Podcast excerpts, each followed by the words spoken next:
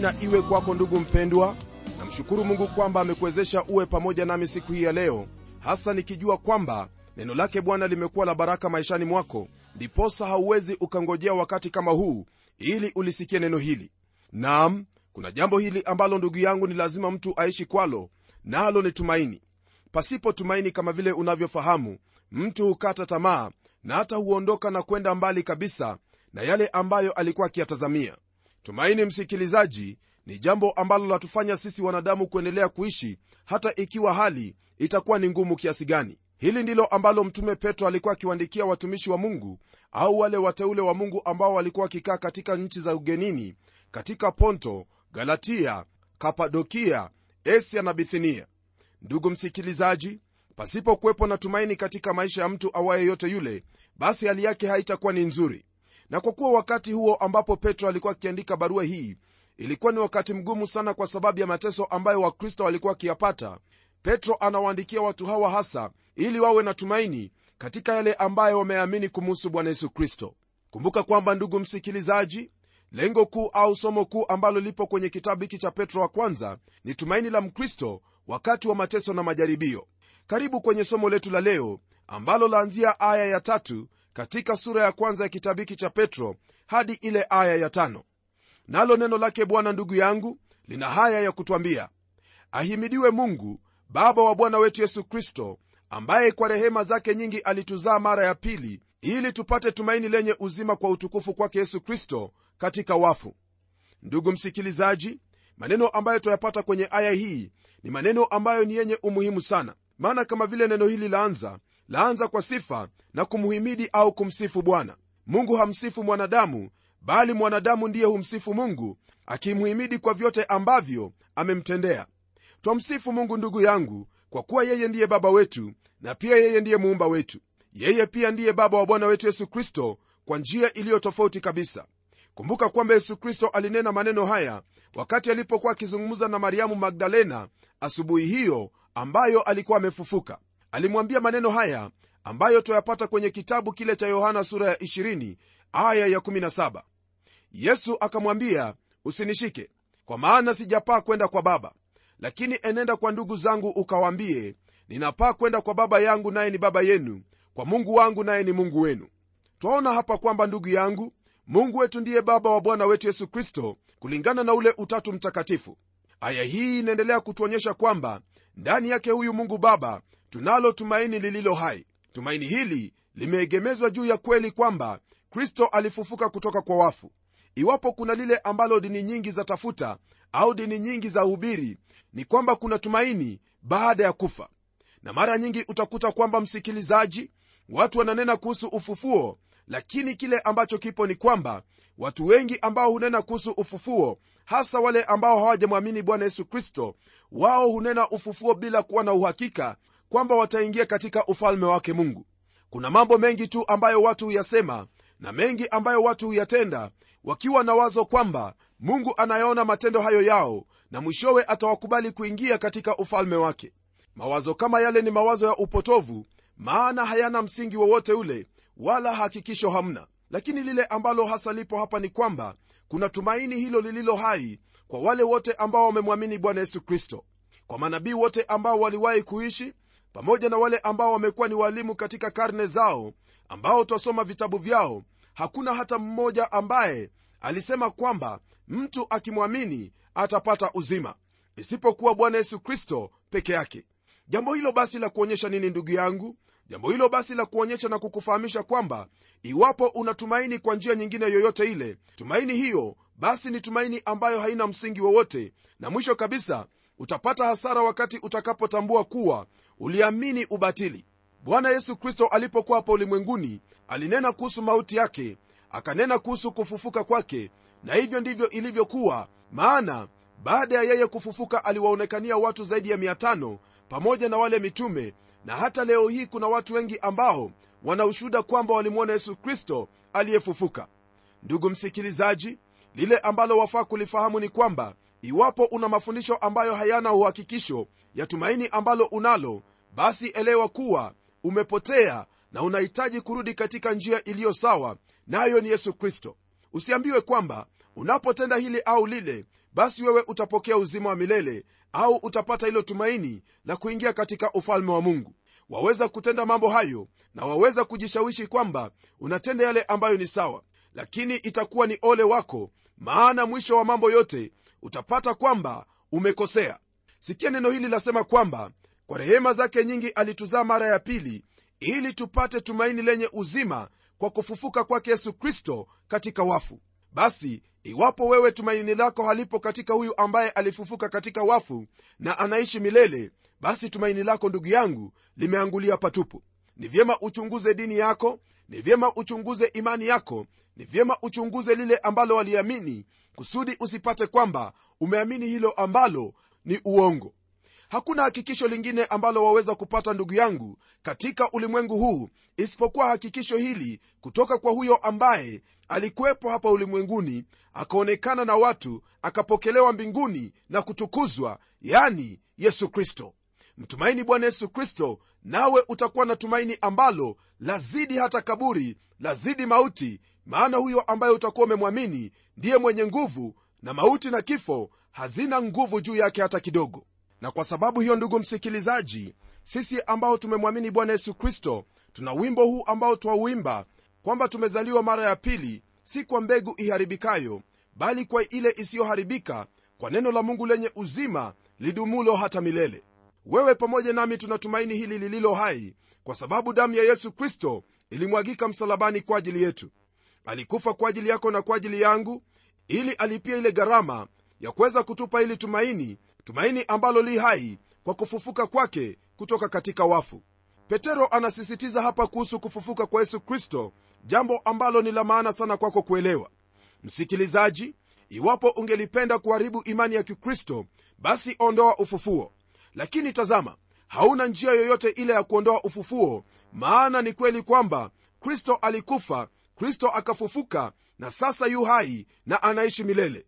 Mtume petro alipokuwa akihubiri kwenye siku ile ya pentekoste jambo kuu ambalo alilizingatia katika jumbe zake zote ilikuwa ni ufufuo. Naam anawaambia wale watu kwamba hili ambalo mmeona leo hii ni kwa sababu ya yesu kristo mliyemsulubisha naye amefufuka na yu hai anapoandika katika nyaraka zake zote yeye ananena hasa kuhusu ufufuo wa yesu kristo. Pia paulo anasema jambo hili hili. Anasema kwamba kristo alitolewa kwa ajili ya makosa yetu akafa kwa ajili ya dhambi zetu lakini alifufuliwa ili tufanyike haki na kwamba katika yesu kristo tuwe wale wapendwa wake mungu ambao waweza kusimama mbele zake mungu. Ndugu msikilizaji nielewe vyema tena kwa umakini kabisa maana kile ambacho nasema hapa ni hiki kwamba kristo hapunguzi dhambi au kuondoa kidogo kidogo lakini lile ambalo amelifanya ni hili kwamba ile haki ambayo ni yake ametuvika hiyo haki na kwa msingi huo twaweza kusimama mbele zake mungu katika haki hiyo ambayo tumeipata katika mwokozi wetu. Kwa hili basi twaona lile ambalo mungu alitutendea katika nyakati iliyopita na sasa mtume kwa ufunuo wa roho mtakatifu atatusongeza mbele na kutuingiza katika mambo ambayo ni ya usoni hii hasa ni kwenye aya hii ya nne ambapo neno lake bwana latuambia hivi. Tupate na urithi usioharibika usio na uchafu usionyauka uliotunzwa mbinguni kwa ajili yenu. Kama vile unavyofahamu kwa kawaida ndugu msikilizaji hakuna baba awaye yeyote yule ambaye amemwachia mtoto wake urithi usioharibika. Lakini hapa twaona kwamba wale walio na tumaini lenye uzima kwa kufufuka kwake yesu kristo tumaini hilo limewapa wawe warithi wa urithi usioharibika. Jambo hili hasa lina maana kwamba urithi huo ni wa milele urithi ambao hauwezi ukaona uharibifu kwa vyovyote vile. Hauwezi ukauharibu hakuna kutu ambaye yaweza kuila wala madumadu au uchafu wowote ule na hata moto haiwezi ikaguza urithi ule. Huu ni urithi ambao tunaupokea kutoka kwa mungu baba yetu kwa njia ya kumwamini bwana yesu kristo.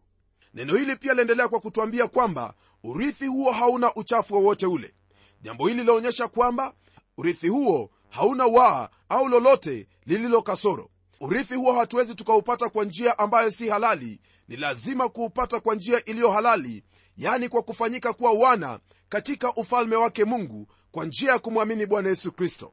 Unaposoma kwenye kile kitabu cha yohana sura ya kwanza aya ile ya 12 neno la mungu latuambia kwamba bali wote waliompokea aliwapa uwezo wa kuwa wana wa mungu hao ndio waliitiao jina lake.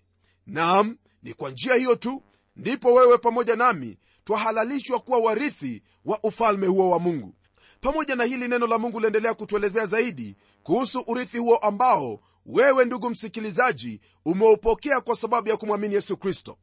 Usisahau kwamba urithi huu ni urithi ambao unao sasa ijapokuwa hauuoni lakini upo maana unashuhudiwa hivyo na roho wa mungu katika moyo wako neno lake bwana laendelea kutwambia kwamba urithi huu ni urithi usionyauka.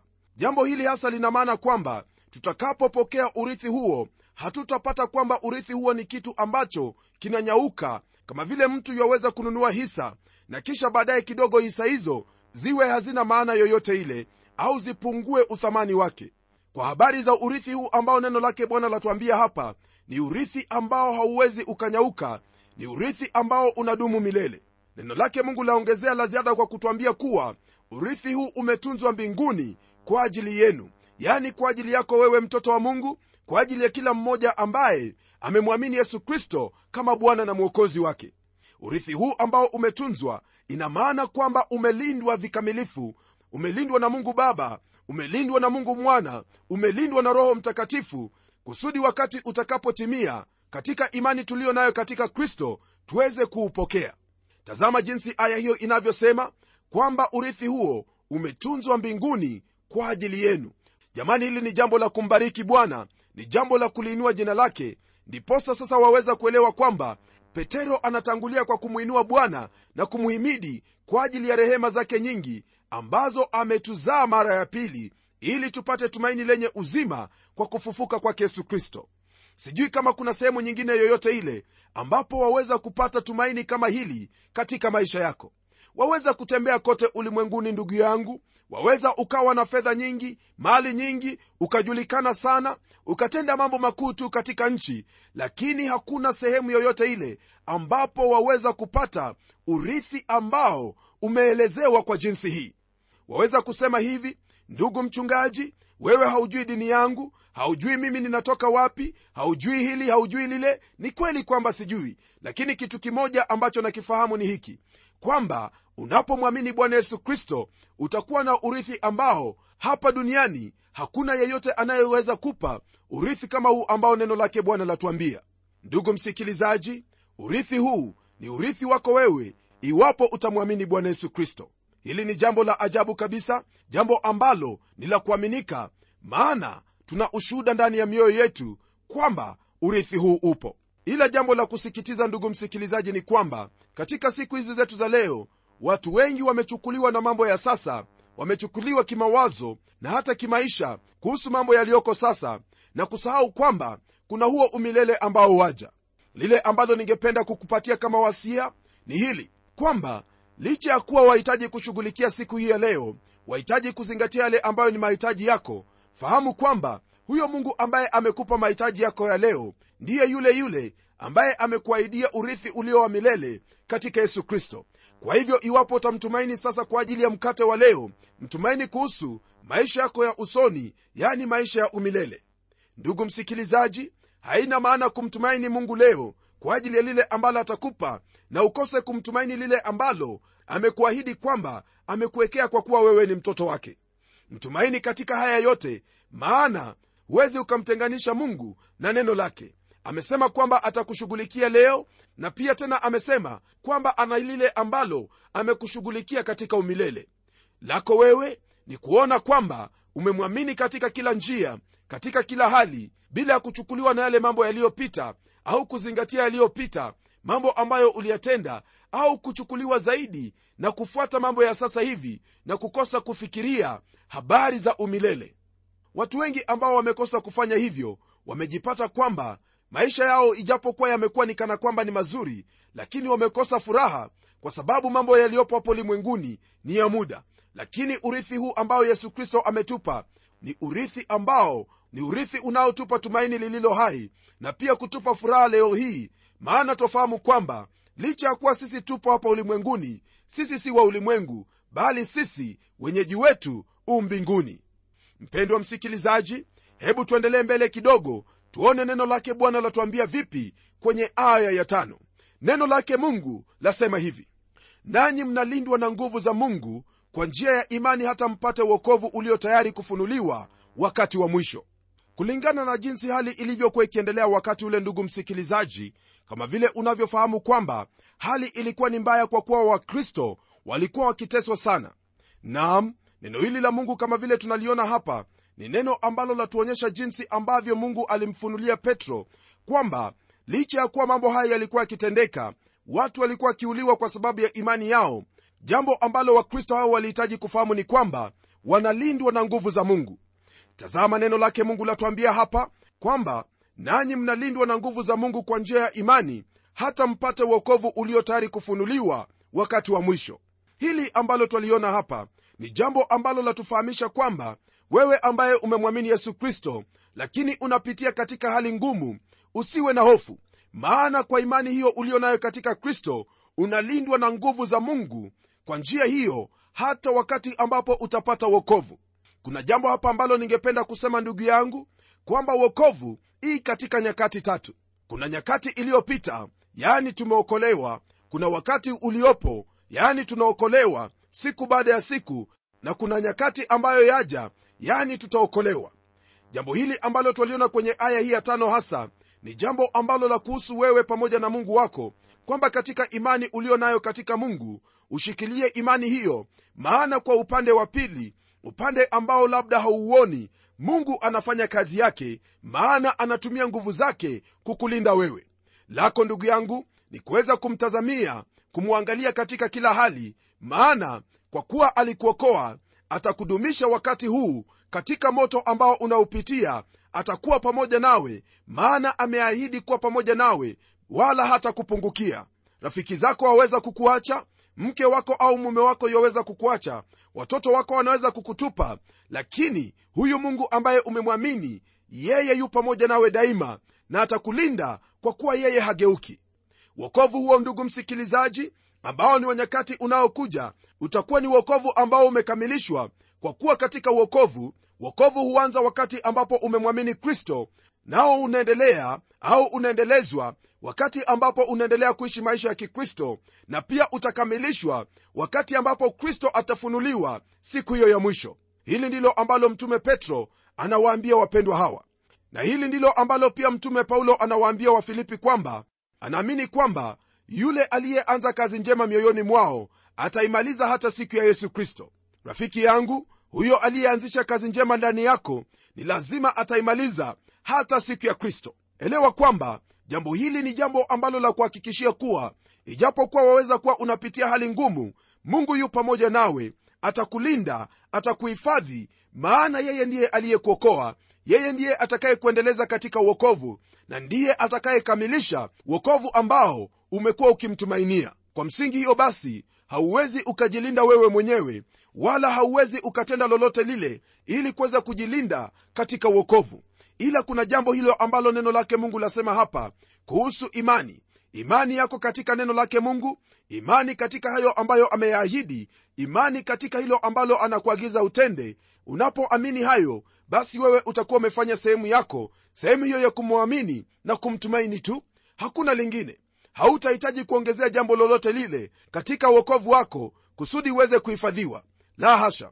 Ni mungu ndiye anayekuhifadhi lako wewe ni kuliamini neno hili na kulitenda. Hiyo inatosha na mungu anafanya kazi yake na kazi yake kama vile unavyofahamu ni kazi iliyokamilifu nayo ni kuhakikisha kwamba siku hiyo ambapo kristo atarudi uupokee huo uokovu ambao umekuwa ukimtumainia. Ndugu msikilizaji ningelipenda kukuongezea kwa kukwambia kuwa mungu amemtuma roho wake ili aweze kutusaidia maishani mwetu tuweze kuyaishi maisha ambayo ni ya kumpendeza. Yeye ndiye hufanya kazi ndani yetu ya kuturekebisha na kutufanya tuwe watu ambao twaonyesha sifa za uokovu ambao mungu ametutendea. Hivyo ndugu msikilizaji ni vyema kumtegemea roho wake mungu ambaye kristo anamtaja kuwa yeye ndiye mwalimu atakayetufundisha yale yote ambayo kristo anataka tuyajue na pia atachukua yale ambayo ni ya kristo na kutupa sisi pamoja na kutuongoza katika kweli yote na kutuhifadhi katika kweli hiyo. Mtegemee roho wake mungu maana hauwezi ukajilinda wala kujiendesha katika uokovu kwa kuwa jambo hili haliwezekani kwa nguvu zetu bali lawezekana kwa nguvu za roho mtakatifu kwenye aya ya sita nayo ndugu yangu neno lake mungu latuambia hivi kwenye kitabu cha petro wa kwanza nalo lasema hivi mnafurahi sana wakati huo ijapokuwa kwa sasa kwa kitambo kidogo ikiwa ni lazima mmehuzunishwa kwa majaribu ya namna mbalimbali mbali. kama vile nilivyokuwa nimekuelezea hapo awali ndugu msikilizaji kwamba wakati ambapo petro alikuwa akiandika barua hii alikuwa akiandika wakati ambapo kulikwepo na shida nyingi wakristo pamoja na wayahudi walikuwa wakiteswa mno. Nam ingawa mtu wa mungu kwa muda anaweza kuyapitia mambo ambayo ni magumu kwa ajili ya kazi ambayo anafanya au kwa ajili ya imani yake roho wa mungu aliye katika maisha yake yeye ndiye ambaye humsaidia awe na furaha awe na amani katika hali hiyo ambayo yumo.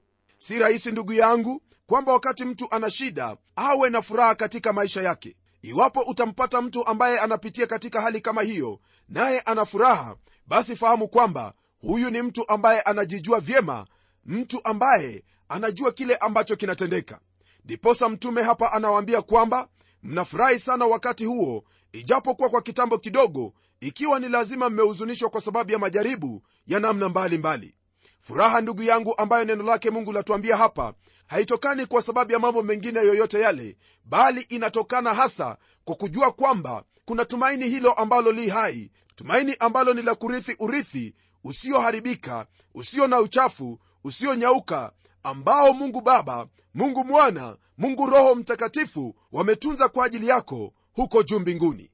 Mpendwa hilo ndilo ambalo lafaa kuwepo maishani mwako maana ni kwa njia ya kufahamu haya na kuishi kulingana na neno hili ndipo utakuwa na msimamo dhabiti katika maisha yako na katika yote ambayo yatakupata yawe ni majaribu au yasiwe ni majaribu wewe utajua kwamba urithi wangu haupo hapa bali uu juu mbinguni. Sina lingine ndugu msikilizaji la kusema maana najua kwamba neno hili limekubariki umepata nguvu katika moyo wako na kwa hivyo hebu basi tuombe pamoja. Mungu tena baba wa bwana wetu yesu kristo asante kwa ajili ya neno hili lako ambalo latupa tumaini katika haya maisha ambayo ni magumu maisha ambayo bwana ni rahisi kwetu kukata tamaa. Lakini tazama kama vile umetunenea kwenye neno lako tumefahamu kwamba ijapokuwa twaweza kupitia majaribu ya namna mbalimbali mbali, majaribu hayo bwana hayatusumbui kwa kuwa tunafahamu kuwa sisi ni wapita njia na kwamba bwana umetuandalia yale ambayo ni mema mazuri ambayo hayawezi kuharibika wala kuwa na uchafu wowote ule wala kunyauka umetutunzia kule juu mbinguni. Sijui tukwambie nini bwana ila kukushukuru kwamba umetuneemisha kwa njia hiyo ili jina lako lihimidiwe na upokee adhama na utukufu kutoka kwetu sisi watoto wako. Asante kwa ajili ya ndugu yangu. Naomba kwamba hili ambalo amelisikia na limeingia katika moyo wake litaendelea kumkuza kadri ya vile ambavyo ataendelea kuwa na imani katika haya ambayo umemnenea. Litaendelea kumkuza maana hayo ndiyo mapenzi yako. Naomba nikijua kwamba hili ndilo ambalo latendeka sasa maishani mwake maana nimomba katika jina la yesu kristo ambaye ni bwana na mwokozi wetu. Amen.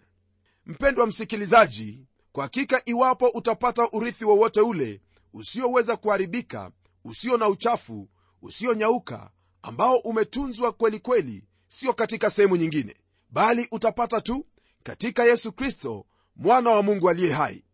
Mtegemee yesu siku zote maana yale ambayo amekuwekea kwa hakika hayajaingia katika moyo wa mtu wala kuingia katika mawazo ya mtu na wala kinywa hakija nena kuhusu hayo ambayo mungu amewaandalia wale ambao wanamwamini. Je ni lipi lingine ambalo tutaliona kwenye kipindi kijacho? Hebu tulia hivyo maana tutakutana tena kwenye kipindi kijacho na tutaona hayo ambayo mungu ametuandalia. Hadi wakati huo mimi ni mchungaji wako jofre wanjala munialo na neno litaendelea